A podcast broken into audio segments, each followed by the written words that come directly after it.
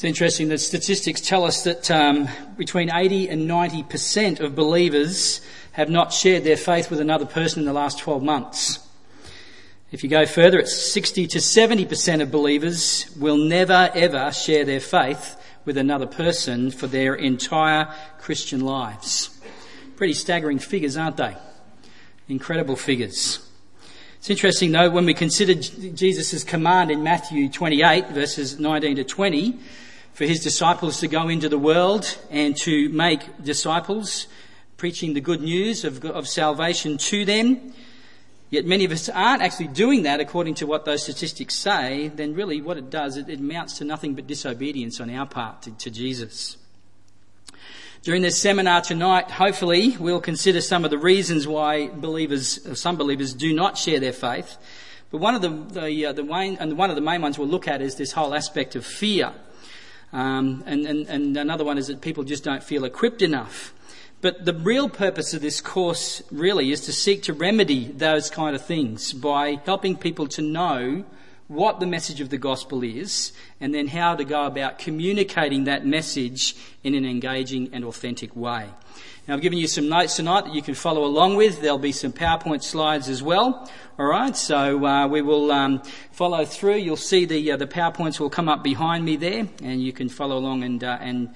Take uh, notes as you uh, are able to. If you're after a pen, I think there was a few pens still left on the table down there. So we're going to kick off tonight with uh, why the need, why the need to share the gospel. In his book, Honest Evangelism, the author Rico Tice identifies three main reasons for sharing the gospel. And they are the glory of Jesus Christ, the guarantee of the new creation, and the grim reality of death and hell. So let's just consider those uh, first of all. The uh, the glory of Jesus Christ. Of course, when you think about the glory of something, we, we often need to consider the, uh, the the glory is something's the, the weight of it, or its unique kind of uh, worth, if you like, that thing that really sets it apart. We think about the glory of a sunset. We think about its its colour, don't we? The, the beautiful colours and the the amazing uh, tinges of, of oranges and golds and yellows and, and purples and, and things like that. When we think about the glory of a lion, we think about its strength and, and, and its power. And when we think about the uh, the glory perhaps of a master craftsman, we we think about his skill or her skill. But when it comes to thinking about the glory of Jesus Christ, we need to remember that uh, his glory very much is the fact that he himself is God. In his very nature, he is God. We read that uh, in, in Hebrews chapter one and verse three, that it speaks about Jesus as the very exact representation of God's being. It's interesting, as we look into uh, things like the Lord's Prayer, for instance, we uh, we see that uh, we often use the uh, the term, hallowed be, the, hallowed be thy name. And we uh, often pray the Lord's Prayer either in our own prayers or, uh, you know, with, uh, with with others. We've done it on, on several occasions here at our uh, at our prayer meetings, and we pray, "Our Father in who art in heaven, hallowed be your name." That is to set the name of God apart. In other words, we have a, a real concern for honouring the name of God, for honouring God. We want God and his name to be treated appropriately and for people to worship him as he is meant to be worshipped. And when Paul describes his evangelistic mission at the beginning of Romans, he says that is in fact for his name's sake, for Jesus' name. We see that in the first, uh, the first chapter of Romans, verses one through to five. Ordinary Christians in the early church went out to evangelize again for the sake of the name of Christ. We look at the third letter of John, verse seven, for, uh, for that, that reference there. See, Jesus needs to be treated in such a way that recognises his glory, that recognises his majesty, his holiness, his goodness, everything about the the the, the, uh, the the person of Jesus, his deity, all of his characteristics. We need to recognise those things. We need to recognise for who he is. And one way we do this is to submit to his authority. That's one way in which we recognise his glory. Theologian Abraham Kuyper had this to say. He says, "There is not a square inch Of, uh, of in the whole domain of our human existence over which Christ, who is sovereign over all, does not cry mine." Jesus has authority over all things, and we uh, honour his name by submitting to his authority. And Jesus, by his own authority, then gives us, as his disciples, his mandate for worldwide evangelism. We see that again, as we mentioned just before, in Matthew twenty-eight, verses nineteen and twenty. He says that all authority has been given to me. Therefore, go and make disciples of all nations, baptizing them in the name of the Father and of the Son and the Holy Spirit, teaching them to observe all that I have commanded you. And behold, I am with you always to the very end of the age. But you know, the glory of Jesus is not just seen in his name and in his authority, it is also seen in his sacrifice, him willing to lay down his life for us. He sits on the throne as the Lamb who was slain, Revelation chapter five and verse six. He was slain for each and every one of us.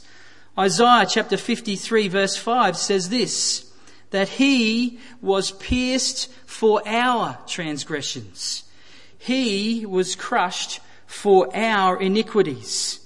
The punishment that brought us peace was upon him, and by his wounds we are healed. And so in this context, we see the love that Jesus has for us, a lo- a, a, an incredible sacrifice and a love which should evoke in us this response of adoration and praise and submission.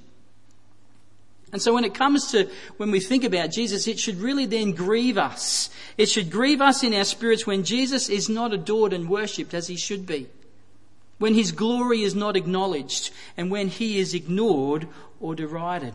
It's interesting, when Paul, the Apostle Paul, was in Athens, in, and we read about it in Acts seventeen, as he looked around, he saw all of these idols that people would, were worshipping, and, it, and the uh, Acts seventeen sixteen says that he was provoked in his spirit with sadness because of all of the idols that, were, that the city were, were worshipping. Paul had a, had a real heart for Christ, and when he saw that Christ wasn't being adored or worshipped the way he should be, the, the, the, when Christ wasn't getting that uh, that sense of of um, of submission that he should do from the people, then it caused Paul then to actually go and then proclaim the name of Jesus Christ to them. So we too, like the Apostle Paul, should it should grieve us when we don't see this in the lives of others around us, when we don't see them acknowledging and worshipping God as he should be worshipped. But what it should grieve us most is when we actually don't even see it in our own lives. That's the most important thing, obviously. So we see, first of all, the glory, this, this, this glory of Jesus Christ. The second part, the second point is uh, is this, the guarantee of the new creation. I don't know about you, but uh, you know, I sort of sometimes sat in the uh, in the shopping centre, whether it be at North Lakes or something like that, in the food court or something, and just just watch people go by. Have you ever done that before? And one of the questions I sometimes ask myself is, I wonder what that person's life is like. I wonder, you know, sort of who their relatives are and, you know, what their day-to-day life is like, where they live, you know, all those sorts of things. And But then I, I ask myself the question, I wonder what their eternal destiny is. Have you ever asked yourself that question about the people around you? What is their eternal destiny? For the believer, our hope is secure. It's guaranteed by the resurrection of Jesus Christ. Because Jesus' resurrection, of course, proves to us that there is life beyond death and that Jesus is the one who has the keys to that. He is the one who holds the uh, the means by which we can uh, we can um, gain access into that eternal life. And when we're excited about our future hope and the joy that we will have in living that that future with etern- or living that eternity with Christ, then this should lead us also to tell others about it so that they can enjoy it, for, you know, together t- together with us. I don't know about you, but one of the things which I find when I talk to people is they often talk about the things that they're really, really excited about, that brings them a lot of joy and a lot of uh, a lot of pleasure and that sort of thing in their lives. Do you, do you ever notice that yourselves?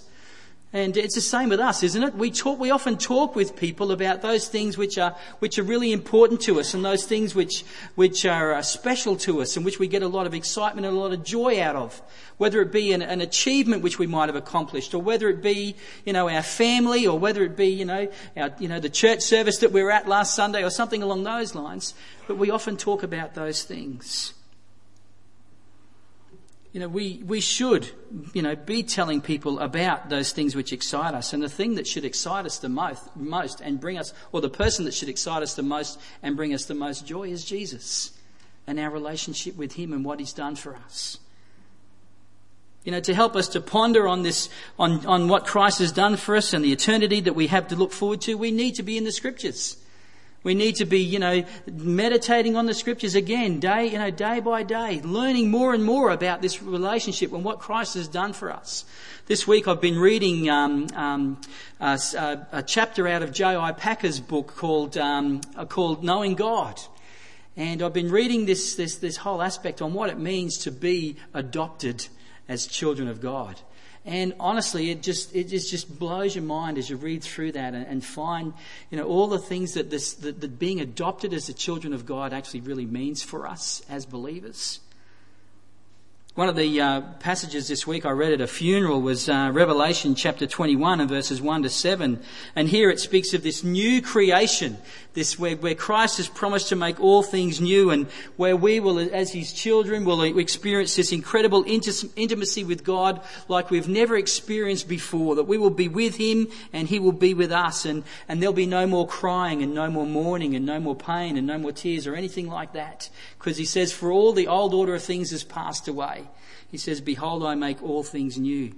And it kind of gives me the impression of, of kind of being a, a little bit like when, you know, the the early days in the, in the Garden of Eden with Adam and Eve, you know, before everything all went, all went, you know, pear-shaped, of what it must have been then to walk with God there in the garden, to have that, that intimacy and to, and to be in that, that place of perfection and, and, uh, and, and wonder.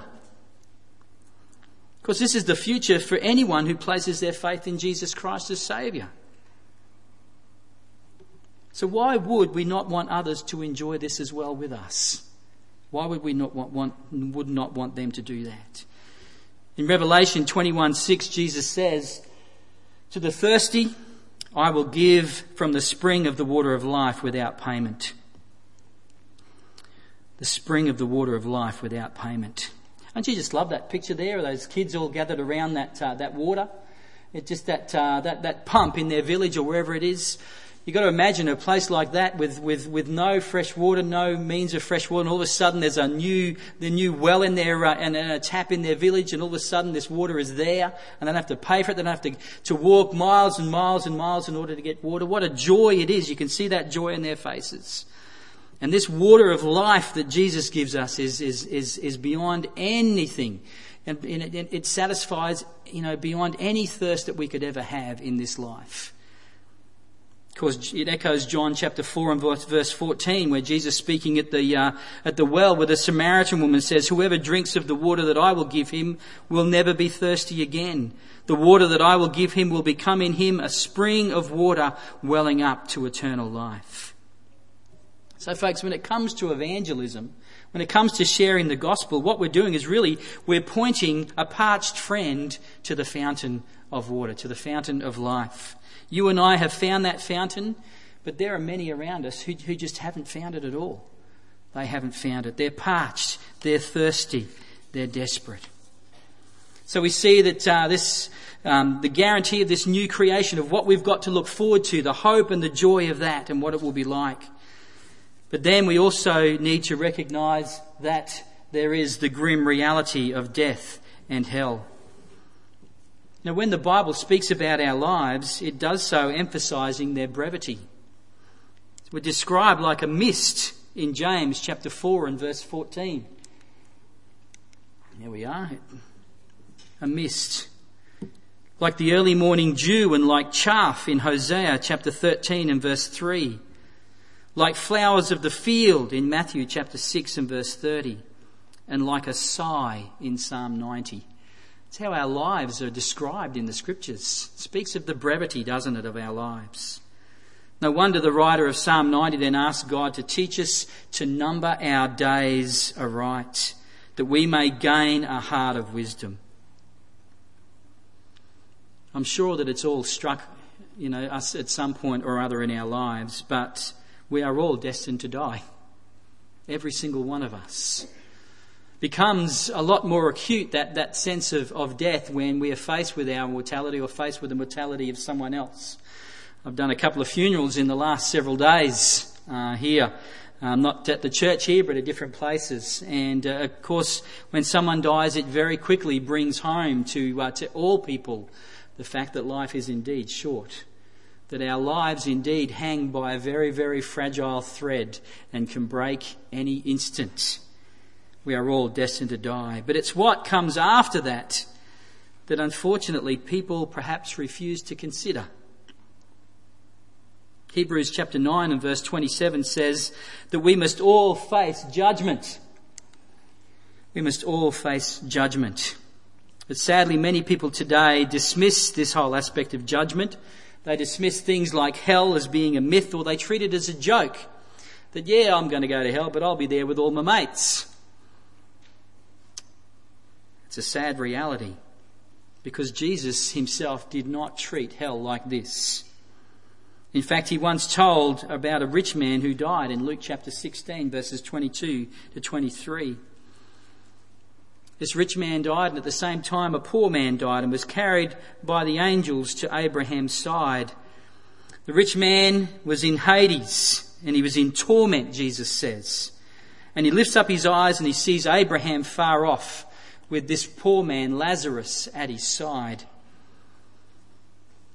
And this rich man says to, uh, to Abraham, can't you just send this rich this, this poor man Lazarus to go and dip his finger in, a, in, in the water and come and quench my tongue, quench my thirst? But of course we're told that there's a great chasm separating the two. See, when Jesus spoke about this, even though it was a parable, he affirms that hell is a real place. And to say otherwise is actually to call Jesus a liar. Not only does Jesus affirm that hell is a real place, but he also affirms that hell is a place of suffering and a place of torment. We see that time and time again through scriptures, particularly in the Gospels, in the New Testament, where Jesus refers to hell as a place of weeping and wailing and gnashing of teeth. And hell is final and fixed. There is no coming back from that. I think the reason Jesus talked about hell is because he doesn't want people to go there. He does not want people to go there. And the reason Jesus died was so that people would not have to go there. So therefore, when it comes to sharing our faith with others, it very much means that we speak and warn them about hell. Some of you might uh, be familiar with uh, with this man. His name's Penn Gillette. He's actually from the comedy duo T- Penn and Teller. And he says this in, a, in an interview. He once said, "I've always said that I don't respect people who don't proselytize, that is, who share their faith. I don't respect that at all," he says. "If you believe that there's a heaven and a hell and people could be going to hell or not getting eternal life, and you think that it's not really worth telling them this because it would make it socially awkward, then how much do you have to hate somebody to not proselytize? How much do you have to hate somebody to believe that everlasting life is possible and not tell them that?"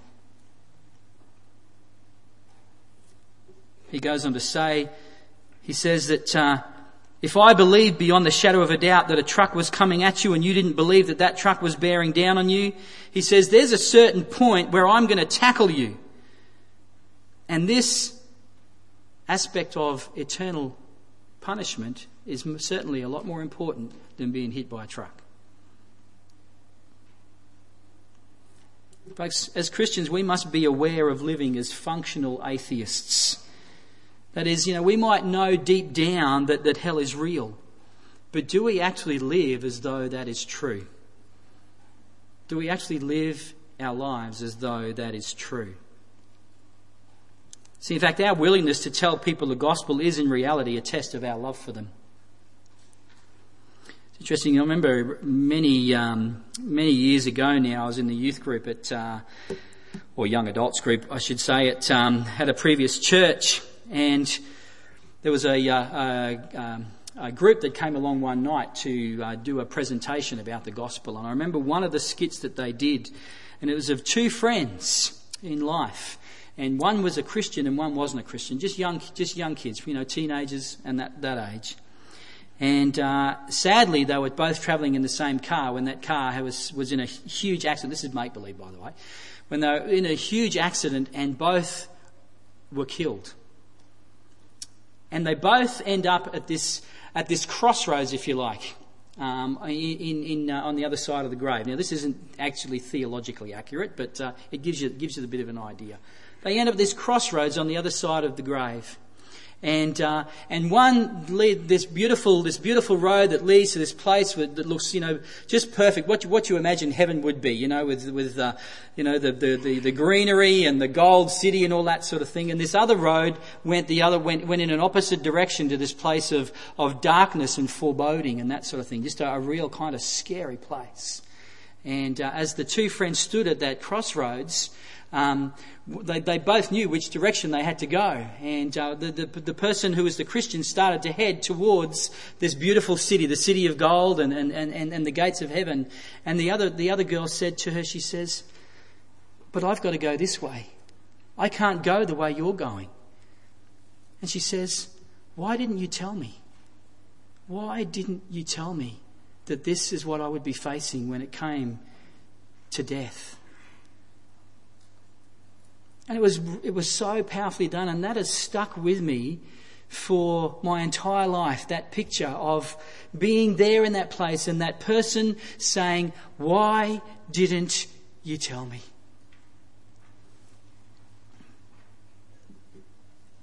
Folks, death is real.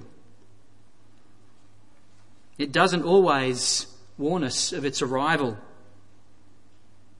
And without Jesus, what lies beyond is terrible. That's why everyone needs to hear about the gospel.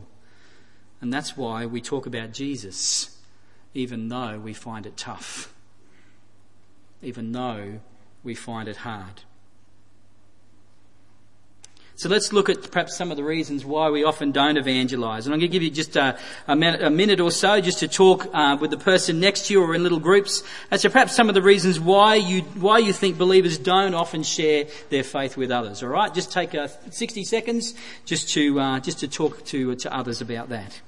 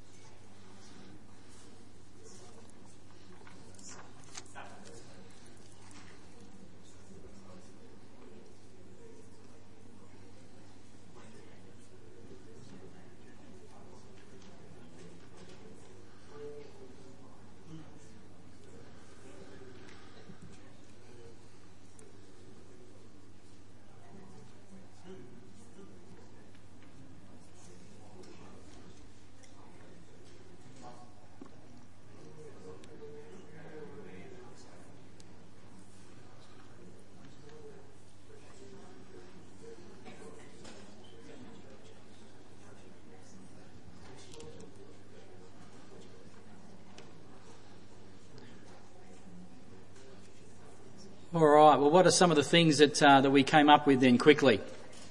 Anyone want to sing them out? They already know your faults.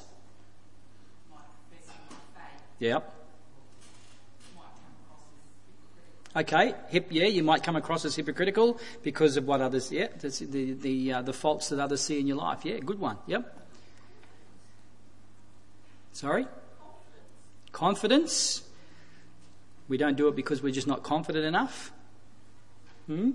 Scared of rejection. Scared of rejection, yeah, yeah, fear, yeah. Waiting for the opportunity. Waiting for the opportunity, yep, certainly. There are all kinds of reasons, aren't there? I've just noted a couple up here. First one is that probably, uh, with, along with the confidence one, we actually feel probably ill-equipped to share it. We just don't know how to go about it. We just think that if we if we try to, then we're only going to stuff it up, you know, because we don't have the right words to say. Another one is that uh, it, we don't make it a priority, or we, we feel as though, yeah, we don't get the opportunity. You know, that we just don't uh, feel as though the right opportunity comes up. I think the uh, probably the most uh, in, the most insignificant one is uh, is what would um, what Cynthia shared with us, in that we're afraid, we're we're fearful. We are fearful of what reaction we might provoke in others. And I think that's a little bit of what Sue was saying there as well, in terms of, you know, others might think we're hypocritical, so it's what, you know, others are going to think of us. But let me just uh, run this by you and see what you think. Ultimately, our fear is driven by pride. Ultimately, our fear is driven by pride. Because we are consumed by what others will think of us and how sharing our faith will impact on us.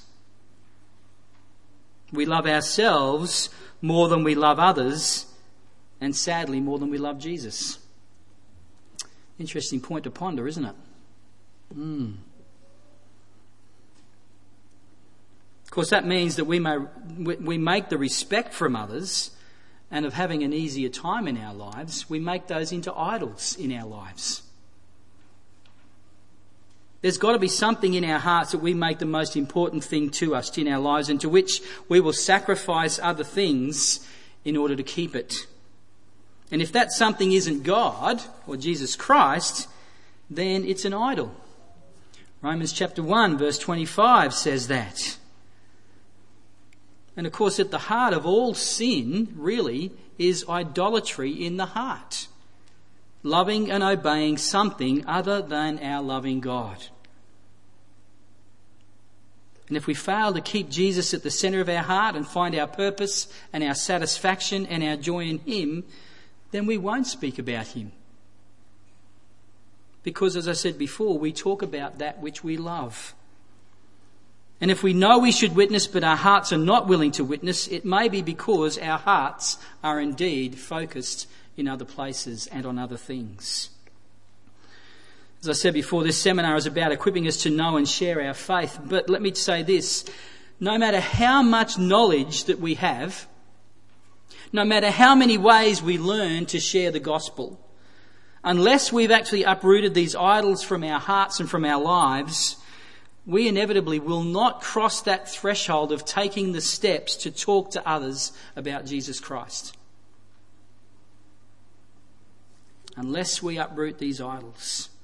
How do we go about doing that? How do we go about battling these idols? Well, firstly, we need to recognise that they're there, and we need to identify them.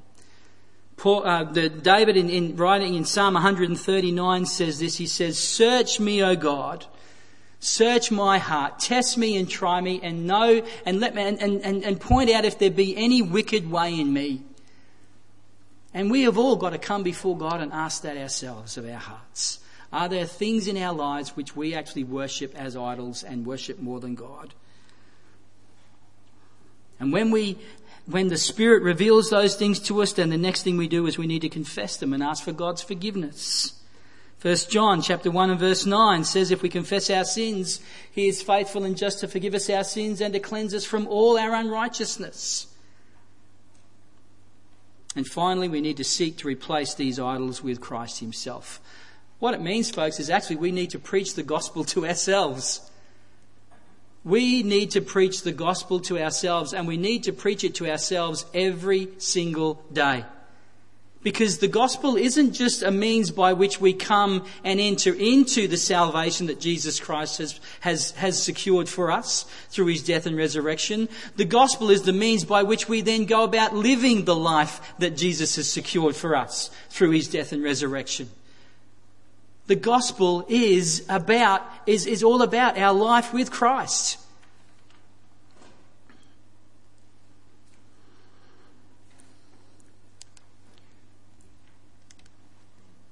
So as we move on, let me just say that um, when it comes to then thinking of Christians, thinking of ourselves, we can put ourselves in one of two categories. And the first is this, that we can be the category of person or category of believer who view themselves a lot like the Apostle Paul in Second Corinthians, where he points out that we are ambassadors for Christ. Second Corinthians chapter five and verse twenty. In other words, we see ourselves as people who are there as Christ's representatives to those around about us, to our community and to the people we come into contact with every day. We are Christ's ambassadors, representing Jesus to them and imploring, as, as Paul talks about, about in Second Corinthians five, imploring them to be reconciled to God. Our hearts and our lives are centered, you know, very much around that. We are ambassadors for Christ. The other kind of uh, the other category of person that we uh, that we might uh, fall into, and probably uh, the vast majority of us fall into, is what I've called the Jonah. The Jonah kind of uh, category, or the Jonah personality. Now, you'll remember that when God told Jonah to go and preach to the Ninevites, Jonah, of course, went, yep, sure, God, God, I'm out of here. Off we go, straight to Nineveh. Isn't that right? No. Paul ended up going the opposite way, got on a boat and headed to Tarshish, which was actually completely in the opposite direction to where God wanted him to go. And oftentimes we ourselves, when it comes to sharing the gospel, we run away. We run away from it. We run away and we uh, because we're scared. I hope, hopefully, it's not because we're like Jonah in the sense that he despised and hated the ones that God had actually told him to go and share the gospel with. Sadly, there are people who call themselves Christians today in our world who are just like that, who will not share their faith with others because they sit in judgment of them and say that they're actually not worthy of it.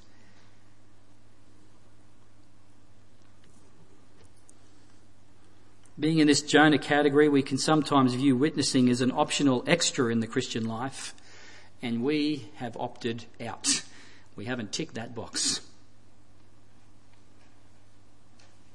Believers such as these always choose to stay the safe side of what Rico Tice calls the pain line. It's a, probably an apt description, isn't it? The pain line, that line that we need to cross in order to share Jesus with others. Mm. If this is you, then there are three things that you need to remember that will help you to perhaps move from being a Jonah-type person to being that ambassador for Christ. And the first is this: we need to remember God's sovereignty. By the way, we're on page three of your notes if you're, uh, if you're wondering where we are. God's sovereignty. See, God is the God of all of history, and he is working out his purposes in the world today. And whether we want to admit it or not, God's desire is for people to come to know him in a personal way, because God's love indeed extends to all. Going back to Paul at uh, Mars Hill in Athens there for a moment in Acts seventeen, when he speaks to uh, the people and he speaks about this uh, this unknown God, this, this, this monument to the unknown God, or this altar to the unknown God, he actually speaks, he uses um, language which is very, um, very um, real to them, very uh, known to them. In fact, he uses a, a, a saying that says, you know, that, that in God we live and move and we have our being. And then he uses a line of poetry which sort of says that, you know, God is in fact near to all. What Paul is sort of trying to communicate there is that, you know what, God is there and he wants this personal relationship if we'll just recognize him and uh, respond to him. And as God's ambassadors, we are kind of like the link people, if you like, to point people to, to to to Christ. And it's no accident that you know the people that you do. It is no accident that you know the people that you do, the people that you come into contact with, you know, day after day, week after week. God has placed you in that place. They need Jesus. You know the gospel. And God wants them to hear the gospel. So when the paths of your, our lives, if you like, intersect with people then God is not far from them because God is in you. And that's what Paul is saying there in, in, in, in, in Acts seventeen. You know, God is right there because because Paul is there proclaiming him.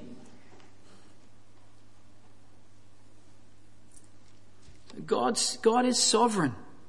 And God has placed you, whether it be in your neighbourhood, in your school, in your university, in your TAFE, in your workplace, in your sports club, in your social group, no matter where you are, God has you there for a reason and for a purpose. It is all in God's plan. So don't think that the job that you have or the neighbourhood in which you live in is by, is by accident or just by circumstance. The God who is sovereign over all is sovereign over where you live and where you work and the people that you come into contact with. Not only is God sovereign, but also God is a God of grace. We need to remember God's grace, that we are all recipients of God's grace. We'll move on here. We're all recipients of God's grace. There was nothing about us about you and me that deserve God's favour and blessing to be lavishly poured out on us, but he did. Can you think of anything about yourself which actually made you stand out in order for God to actually pour his grace and his mercy and his love out on you? I can't. About me, it's not about you. I certainly can't. And yet he has. And he has made us his child, his children, through Jesus Christ. Romans chapter eight, verses fifteen to seventeen speaks about the fact that we've been adopted into his family, that we have been made joint heirs with Christ, and all that belongs to Jesus is ours in him. And when the Creator God looks at you, he sees his child, his treasured possession. He sees someone whom he loves. He sees someone whom he is delighted in. And he sees someone in whom he will do anything for in order to make you more holy, to make you more like Christ. There is nothing, there is nothing that we can do and nothing that can happen to us that can in fact even separate us from this love that is ours in Jesus Christ, this love of God. We've got the absolute guarantee and conviction that we are loved by the most powerful one in the whole universe. So let me ask you, with that kind of knowledge, what difference does it make then when it comes to sharing the gospel? I think it makes this difference. That no matter what other people may think of me, no matter what people may think of the message that I proclaim, it does not change my value in the sight of God. John Chapman says this: whether a person accepts me or rejects me does not make me any more or less valuable in God's sight. John Chapman, by the way, uh, has passed on now. He uh, went to be with the Lord in two thousand twelve, but wonderful uh, Australian evangelist, uh, lived in uh, lived in Sydney. Whether a person accepts me or rejects me does not make me any more or less valuable in God's sight. See, the opinions of others, the opinions that they might have about us, is not what gives us value. Christ's love is what gives us value. So God's sovereignty and God's grace. And by the way, this grace that God has for us is the same grace he wants to shower upon all people. It is the same gift which he wants to give to other people in our world today, that they themselves might become recipients of this grace. And we are channels of that grace to those around about us. The uh, other week, um, I was talking to uh, to to someone, and uh, they had a problem with uh, with one of their pipes, and that the pipe had become blocked. And uh, I don't know about uh, you, but oftentimes a blocked pipe is not a really good thing. Of course, when you get these blocked pipes, all kinds of things can, can, can happen. But the problem, but the but the main issue is is that what goes through that pipe, and generally it's water, can't get to where it needs to go. And if the pipe is blocked, then if it's supposed to be channeling water, for instance, for an irrigation for irrigation or something like that, and the plants in that can't get that, that water, then there's trouble for those plants, isn't it? Folks, we ourselves, as I said before, we're channels of this grace of God. But are we going to be conduits? Are we going to be these channels? Or are we going to be these blocked up pipes, seeking to make dams for ourselves and yet leave people thirsty, desperate for the love and the grace of God? Third uh, thing we need to remember to help us to become ambassadors rather than be Jonahs is that we need to remember God's power. Thankfully, our efforts, thankfully, our efforts at evangelism do not depend on us. Amen to that. They don't depend on us. It's not our job to convert someone. It is God's job. And we need to remember this. We need to make sure that this is very much at the forefront of our minds, that it is God's job to convert a person to faith. The Bible tells us that the minds of unbelievers are blinded to the truth about God. We see that in Second Corinthians chapter four, verses four to six. And I don't know, I know about myself, I'm not a spiritual eye surgeon. I am not a spiritual heart surgeon. Only God is. Nothing you or I can say can give that spiritual sight, can actually soften that heart to the things of God. It is only God who makes the light to shine in our hearts, as Paul says. This is what God has done in our life, and it is what God wants to do in the lives of others. Because when it comes down to it, you know, I don't know, but the, I look back on my life and I think, God, why, you know, if you can change me from, from where my heart was at with you, if you can change me, then you can change anyone. God can change anyone. I had no, no regard for God in my life whatsoever before I came to faith. And yet God in His grace choose, chose to speak into my heart and my life, to remove those, that blindness from my eyes, that hardness from my heart, to respond to His grace. And we've got to remember that there is no one who is beyond God's grace. There is no one who is beyond God's power in order to reach them with the message of the gospel. There is no one that is beyond it. There is a power in the gospel. Paul talks about it in Romans chapter one. He says, I'm not ashamed of the gospel because it is the power of God unto salvation for all who believe, first for the Jew and then for the Greek. God uses us, though, to communicate this message, but He opens up people's eyes and hearts in order to be able to understand, to understand it and respond to it. And it's interesting, in Acts chapter sixteen, verses twelve to fifteen, we see Paul is actually in Philippi, and, and one morning he and, and his and his um, his group go out to the river just outside the of the of the city, and he comes across a lady called Lydia, who is a dealer in purple. And she, in other words, she, she's a very, very rich lady in that city. And he comes out to her, and, and the scriptures tell us that the Lord opened her heart to their message. It was the Lord who opened her heart to the message. So therefore, successful witnessing is not about whether a person comes to faith or not, but it is about us being obedient to God by preaching Christ. We do not fail in our evangelism if we faithfully tell the gospel to someone who is not subsequently converted. We fail, however, only if we do not faithfully tell the gospel at all. I don't know about you, but there's something very, very liberating about that when it comes to sharing our faith. That it's not up to us. And as, as long as we faithfully proclaim it, then that's all God requires of us. He doesn't require us to, to gain the converts. That's up to Him. He just calls us to be His spokespeople. If we get these three truths in our heads and in our hearts, then hopefully we will get praying for God to give us more opportunities. We'll start to look for chances to talk about Jesus. Yes, we might feel weak and fearful. We might find ourselves trembling as we do it. And it will mean taking a risk, and the message might not come out as we hoped it might, but at least we have been obedient and faithful to Christ.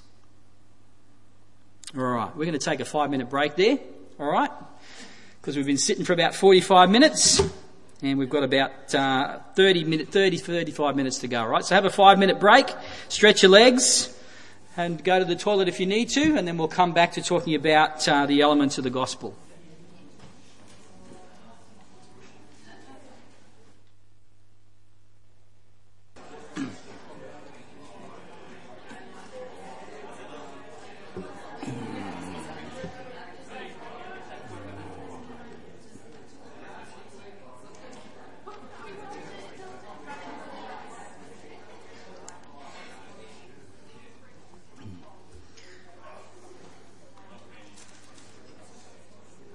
Okay, we're on bottom of page three of your notes. We're talking about the essence of the gospel. I want you just to, uh, just for uh, a minute or two, just uh, write down what you think on your sheets there, what you think uh, or what you understand to be the key elements of the gospel, the gospel message, okay? So I want you just to take uh, about a minute and a half to do that. And... Uh, I mean, there's a number of things that uh, that might come to mind. We're going to go. Uh, we're going to go through a few things in a minute, but I just want you to uh, just think briefly of what uh, you understand the key elements of the gospel to be. If you were to perhaps be have an opportunity uh, presented to you to speak to someone about uh, what the gospel is, then what would it be that you say?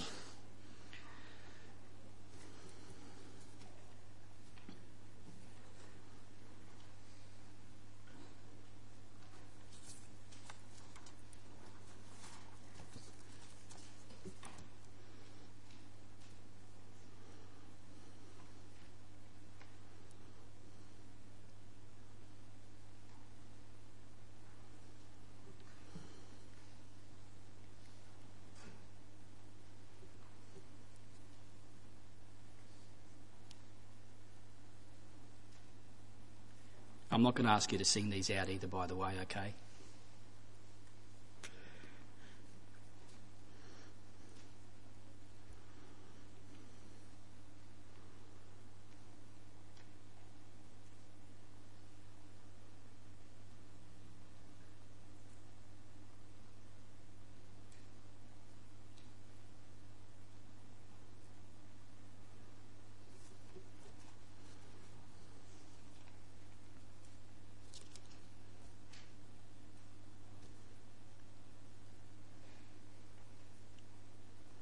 So the first thing we need to understand about the gospel is this, that it is good news. Good news. In fact, that's what the word gospel actually means. It means good news.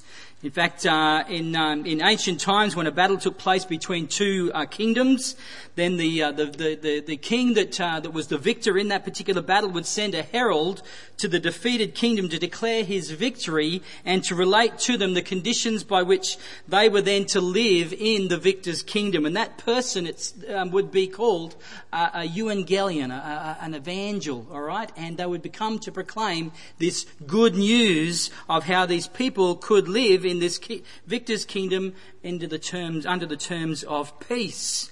And of course, when Jesus first commenced his earthly ministry, the content of his preaching was focused on this declaration to the people that they needed to repent, for the kingdom of God was at hand. He came preaching the good news.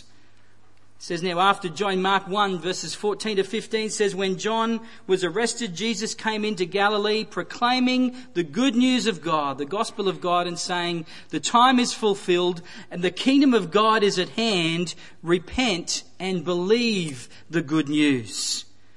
See, Jesus was, was announcing this good news, and it was good news concerning a kingdom, God's kingdom, that was going to be inaugurated through him. The kingdom of God that uh, that he was indeed going to uh, to bring about, and that people could gain access into that kingdom through repentance and faith. That is a decision of their will to submit to this new king in Jesus and his ways. And so the gospel is essentially about proclaiming God's kingdom and how people can be a part of it. But this proclamation of the good news always carries with it the authority of the king. The king who has won the victory, and it is backed up by his power. See, in terms of the gospel, uh, about God's kingdom, it, it is the authoritative word of God that is being proclaimed.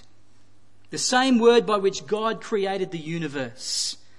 And therefore there is this incredible power that is about it too. And as we said before in Romans chapter one verse, verse sixteen, Paul says, I'm not ashamed of the gospel, for it is the power of God for salvation to everyone who believes.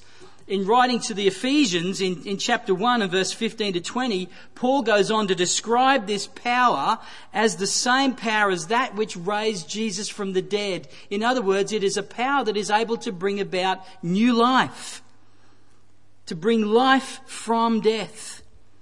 And so this message of the gospel is a powerful message, able to bring about a complete change in the circumstances and condition for those who hear it and respond to it in faith.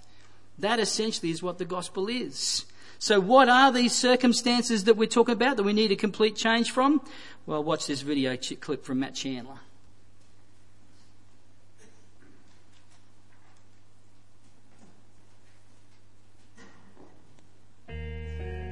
The gospel is that there is this infinite, almighty, all-knowing, all-powerful creator God that created all things for his glory. And you and I have belittled that, belittled his name, belittled his glory. Every one of us have at one time or another, or actually currently, believed that our way is better than God's. We fail to acknowledge, give him glory for the gifts he's given us. We question his rule and his authority, while at the same time doing that with the brain he gave us and holds together, and the lungs and the air that he gave us to breathe with. This is the great blasphemy of the universe. So we've all belittled God, and God, being just, right, and holy, is not going to allow the belittlement of his name. God then, not being able to spare wrath, sends Christ in the flesh and crushes him. And in so doing, pours out his wrath against the children of God onto the Son, killing him.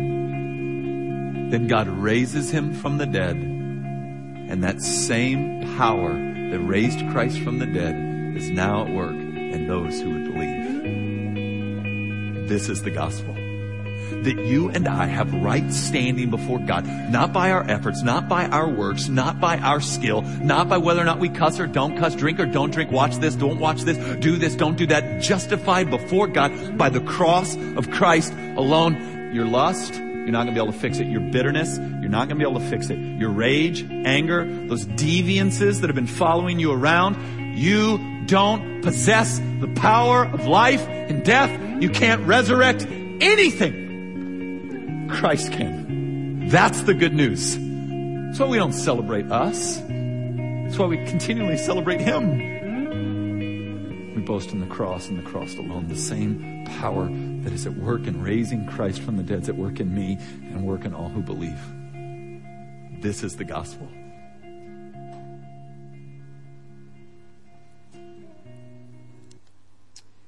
This is the gospel. So we see there in these, uh, in that particular video, ten elements of the gospel.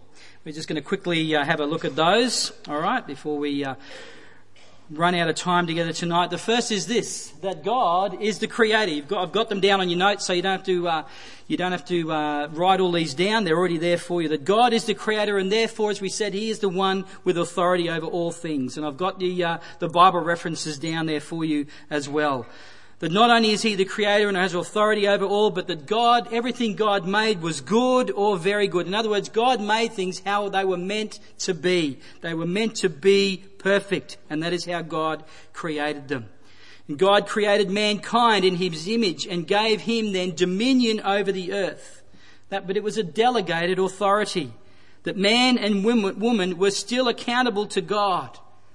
And we see that in, the, in God telling them that the fruit of one particular tree was off limits to them. But of course, in Genesis three, we read that the man and woman chose to disobey God, to reject his authority, to doubt his goodness, and to deny his grace. And that was what brought about the break in the relationship. That God, being perfectly holy and righteous, could not let their disobedience go unpunished. Their sin separated them from God. Relate, this, this relationship was broken. The sin caused separation. And God's holiness and his righteousness demand his justice, his wrath. And that God has said that he will indeed punish all sin. And because we ourselves are sinners, that means that we too are in, uh, under threat of God's wrath and judgment. And that sin comes about not through the things that we do to start with, but that sin is already inherent in us right from the time we are born. And that sin then is revealed by our rejection of God's authority, our disobedience to his ways, our doubting of his goodness, and our denial of his grace and even his, even his existence. Our sins, our, our sins aren't because we do these things. Our sin is actually the, the reason why we do these things that are then that, uh, that um, rebellion against God. And God is a God of justice and will punish that. But yet God is also a God of perfect love who does not want any to perish in their sin. And so God entered into our world through the person of his Son, Jesus Christ. He came in our likeness in order to fulfill the law and to die on the cross as a sacrifice for our sins. Having endured God's righteous wrath for our sin, he was raised again, signifying that his sacrifice was sufficient. And in this way, God provided the means by which a person can be reconciled to God, made right in his sight, and have our sins paid for. And so by admitting our need to be reconciled to God through the sacrifice of Jesus, by repenting of our sin and putting our faith and trust in him as our substitute, we can have forgiveness of sins and be welcomed into God's family. And that all who put their faith and trust in Jesus as Saviour receive the free gift of eternal life and God's indwelling through his Holy Spirit.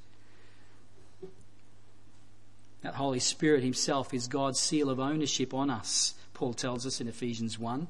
But it is also the means through which God is renewing us day by day into the image of Christ.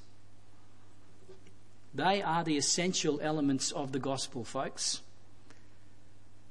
Without those elements, we don't preach the proper gospel.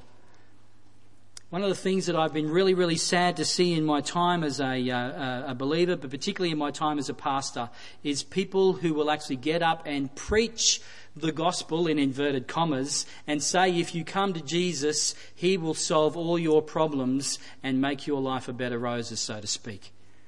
There's no talk of repentance. There is no talk of sin. It is just come to Jesus and he'll fix it. That is not the gospel. And it is no wonder that they get so many people will stream down the front at, a, at an invitation when they give it, but then a few days later, those people are then questioning, well, this wasn't true because my life's still the same as it was before, and it may be even worse.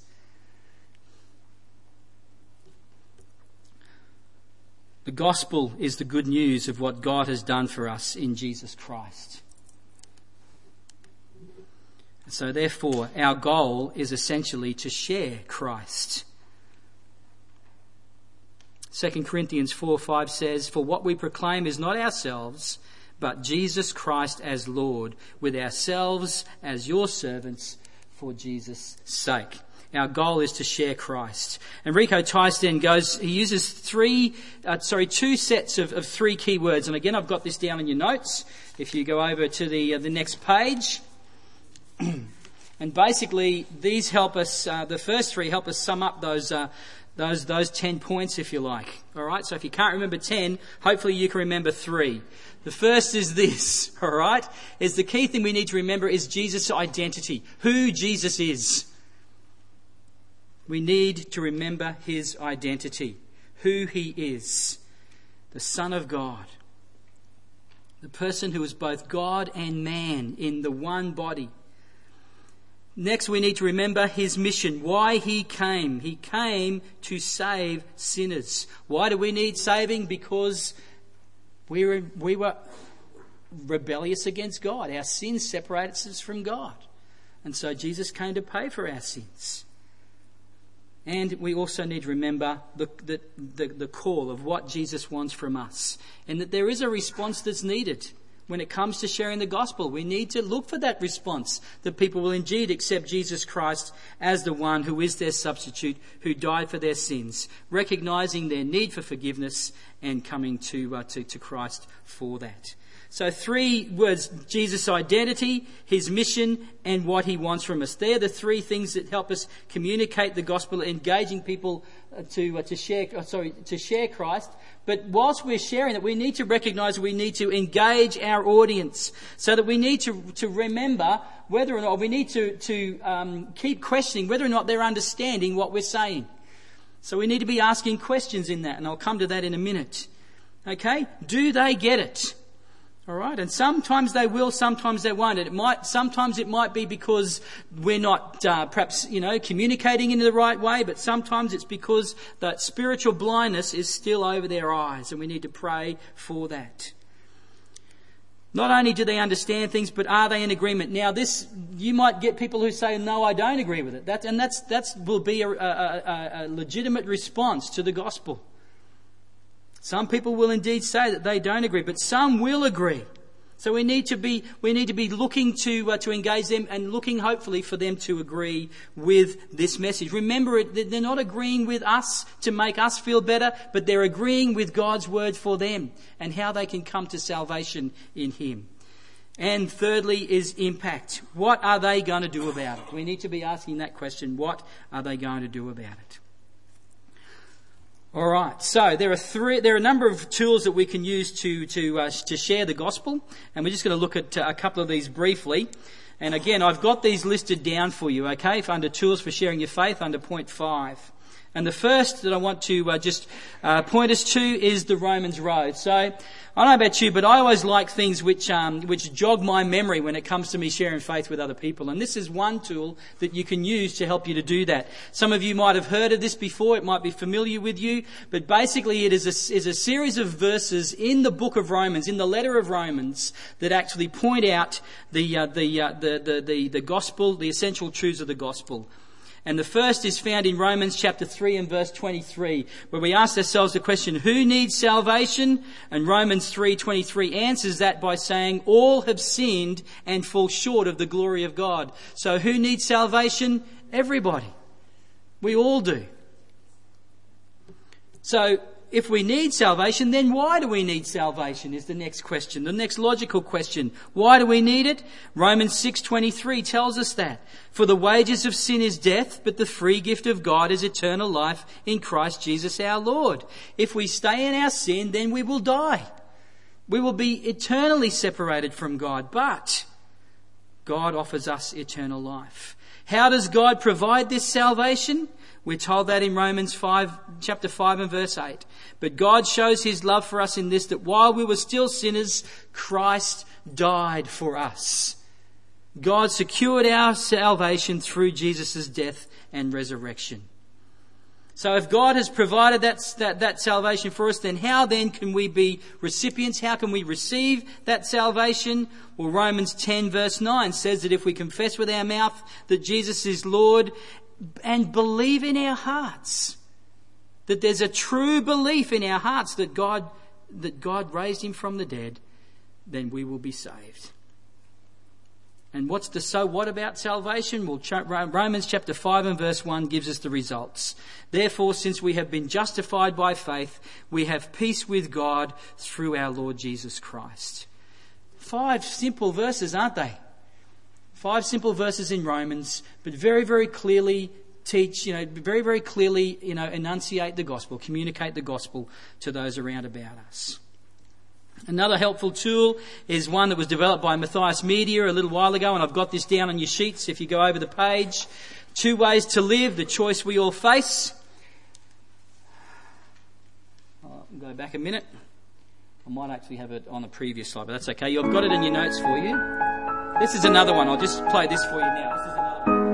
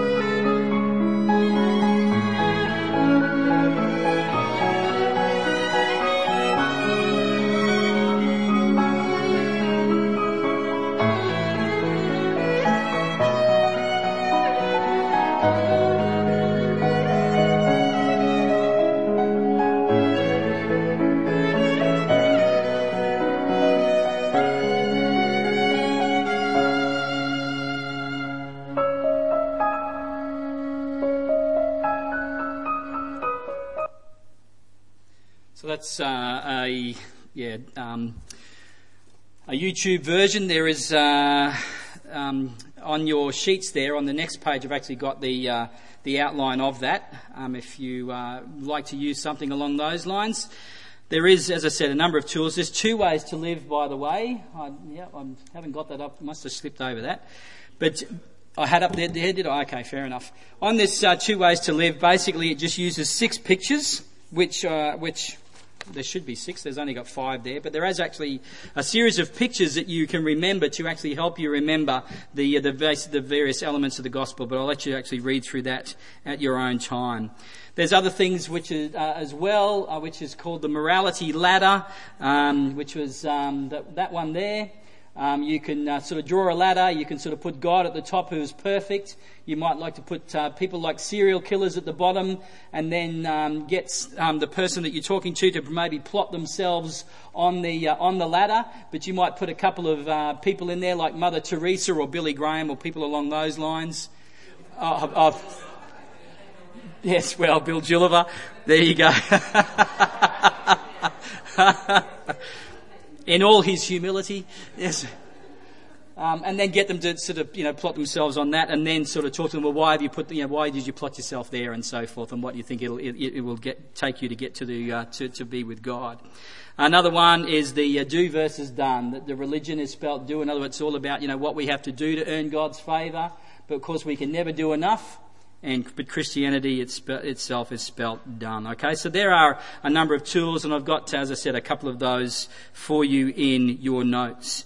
The point what we're trying to make, though, is this. Okay, the point that we're trying to make clear is that we're all in need of being reconciled to God through Jesus Christ because of our sins, and our eternal destiny rests on our response to that message, to those facts. Well, I don't know about you, but uh, one of the difficult things when it comes to sharing our faith is how do we actually get to speaking of things of a spiritual nature? How do we actually sort of get people engaged to things of spiritual matters? Because sometimes the conversation can go on and on, and you never sort of really get there. Well, I just want to uh, just give you a few points to uh, to quickly finish off with tonight. And uh, before we uh, before we conclude our time, and this will uh, this will finish off the uh, the uh, session nicely.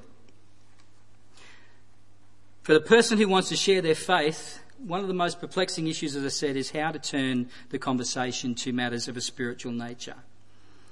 Rico Tice again helpfully states a few things. First of all, we need to look for God in the ordinary. It's interesting that all of us are created in the image of God. Every single one of us. All of mankind is created in the image of God.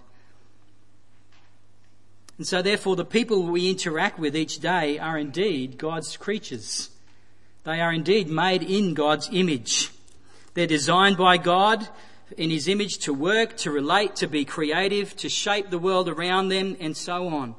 And so what this means is that we can, and what we should do, is actually celebrate people and their passions, enjoying the way that they reflect God's image in our world today.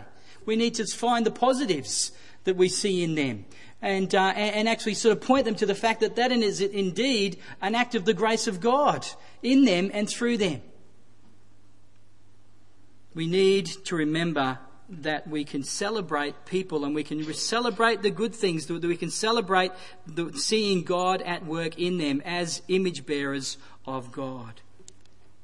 Secondly, we need to genuinely love people. Don't just view them as evangelistic projects.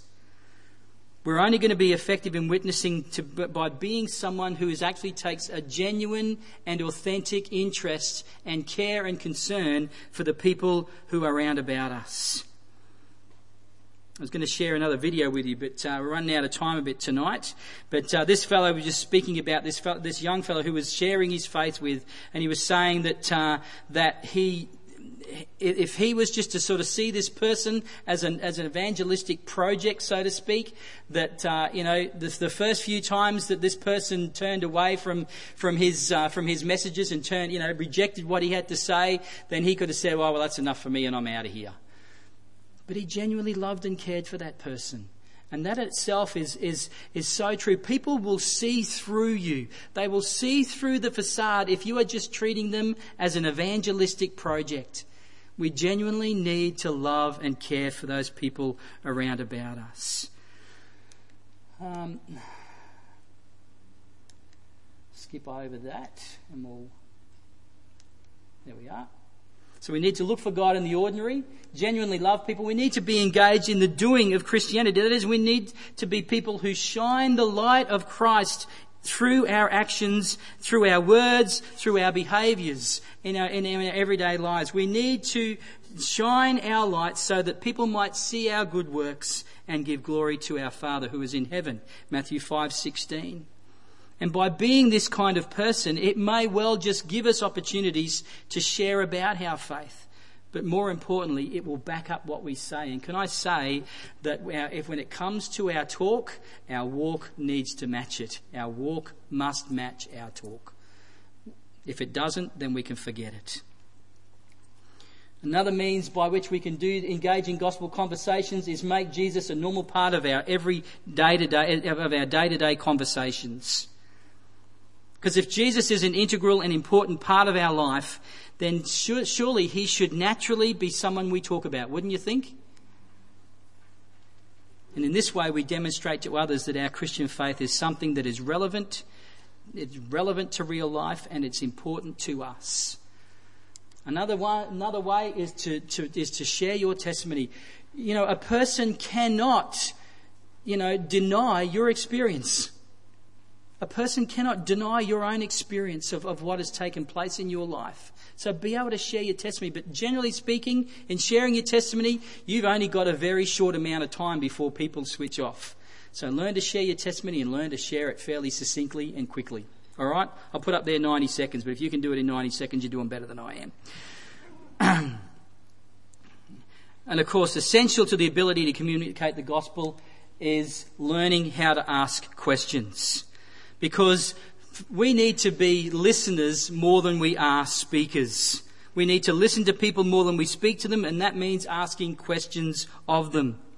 It's interesting, as we read through the Gospels, it's uh, interesting to note that a number of times that Jesus um, is asked a question, he actually answers a question with another question. You read through the Gospels and see how many times Jesus actually answers a question with a question.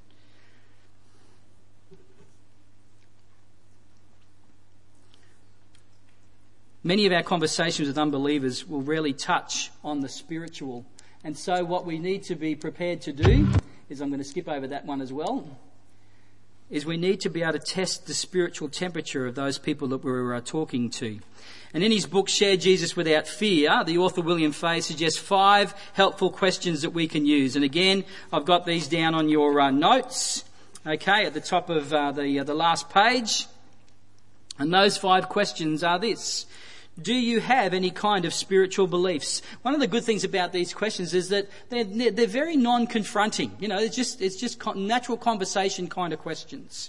Do you have any kind of spiritual beliefs? Um, and then, you know, that, that may start a question from there. To you, who is Jesus? See how you're asking to them? You're not actually sort of trying to tell them who you think Jesus is, but you're asking them first and foremost. You're wanting to hear their opinions and their thoughts. Do you think there is a heaven or hell? And if you died, where would you go? If heaven, why would you go there, do you think? And if what you were believing is not true, then would you want to know? Five very, very simple questions, okay, and uh, that this fellow uh, brings up. Very, very simple. So where to from here then? Oh, sorry, they're the five there. Where to from here? First thing we need to do is we need to pray. We need to pray for opportunities and for boldness and courage in order to be able to share our faith. There are people all around us today, folks, who God is actually working in their lives. And we need to be asking God to actually bring us across those people's paths. That God might help us to see those people whose lives he's working in, and for us then to be his available person there in that situation to share the gospel with us, with them. We need to pray, we need to ask for opportunities, and we need to pray for boldness and courage. Secondly, we need to be proactive in sharing our faith. Okay, it's not going to happen if we just if we if we're not going to be proactive in it. if we're just not going to be prepared to do it. We've got to be pro- proactive in being in sharing our faith. We've also got to be patient. We cannot expect results overnight. That actually leading a person from uh, from from a, from a point of not knowing God to making a uh, commitment of faith, they reckon usually takes around a, approximately about seven conversations, seven conversations with a person. That's that's a you know obviously a, an average. For some person it takes a lot longer. For some people it might take shorter. But we need to be patient in sharing you know in in, in sharing our faith with others, and recognise that in just in sharing our faith that we can actually bring a person just that little bit closer to that point of of being of coming to a saving faith in Jesus Christ. If we think of it as a continuum, even just moving that person one one increment closer to God is a victory, don't you think? Is worthwhile? Yes. So be patient, and lastly, persevere. Persevere. As I said, it's a, it's a, it's a, it, it can be a long process. It can be a long process. All right. You know, one of the things which uh, I wanted to uh, leave you with tonight, as we uh, close, is just some helpful resources, and I've put some. I've put five books down at the end of your notes there. Uh, the first on the top left there is Rico Tice's Honest Evangelism. Um, it's an excellent book. In fact, um, one of my favourite um, um, preachers and, and authors is a guy called Alistair Begg, and he said that uh, that his desire is that for every single person in his congregation to read that book. That's a pretty uh, that's a pretty big rap, you know, for something like that. It's a great book. Only a very very thin book. Only a small only a small book. But a really, really worthwhile book. Rico Tice is actually the pastor at All Souls Church in London, which used to be the church that John Stott was the pastor of many years ago, for those of you who know John Stott. All right. Um, the second book is uh, Rebecca Manley Pippert's Out of the Salt Shaker and Into the World, Evangelism as a Way of Life. Um, Jonathan Dodson, the, the Unbelievable Gospel. By the way, I've read I've read four out of these, uh, sorry, five out of these six books that I've got up here. The one I haven't read is actually the uh, Rebecca Manley Pippert one, but it comes highly recommended. Uh, Jonathan Dodson's The Unbelievable Gospel. I've got a copy of that if anyone would like to borrow it. Um, the uh, Becoming a Contagious Chris, uh, Christian by Lee Strobel, Mark Middleburg and Jim Hybels. That book's been around for a long, long time now. Um, Bill Fay, or um, Share Jesus Without Fear. In actual fact, the Gideons at the moment are actually running um, um, evangelistic courses or gospel training courses using that book as the uh, the basis of their gospel training. And they uh, often have those training events. If you go onto the, the Gideons website, then they uh, come up from time to time, and you can see where uh, the next one's being run if you'd like to find out more about that. And uh, for a more apologetic side of things is The Case for Faith by a guy called Lee Strobel. He's written a number of these books: The Case for Faith, The Case for Christ, The Case for a Creator. There's, there, there are several of them, and they're all very, very good. Lee Strobel used to be an inve- investigative journalist for the Chicago Tribune, which was a huge big paper over there in the United States, and decided one day that he was actually going to set out to prove that Christianity was false. And in, tra- in trying to do that, actually came to faith himself in, in Christ. So it's a n- number of people who have tried to do that have come to faith. Is quite amazing. All right, so uh, so they are the uh, they're the books, and I've actually got uh, those yeah printed down there uh, for you in your notes.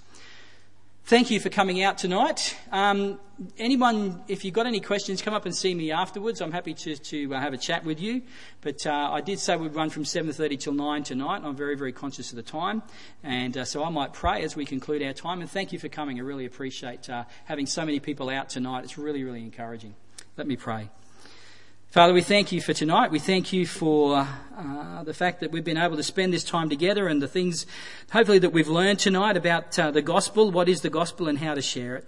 Father, we pray that we might be able to use this knowledge that we've been given tonight for you, and that you might uh, give us that courage and that boldness and those opportunities in order to be able to, to be the people who, um, who are used by you to share the gospel with those around about us.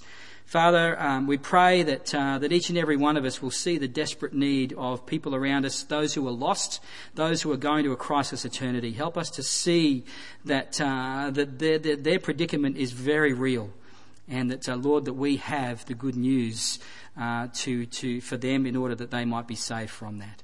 So help us to be bearers of that. Help us to live it out in our lives. Help people to see it on our faces and in our actions.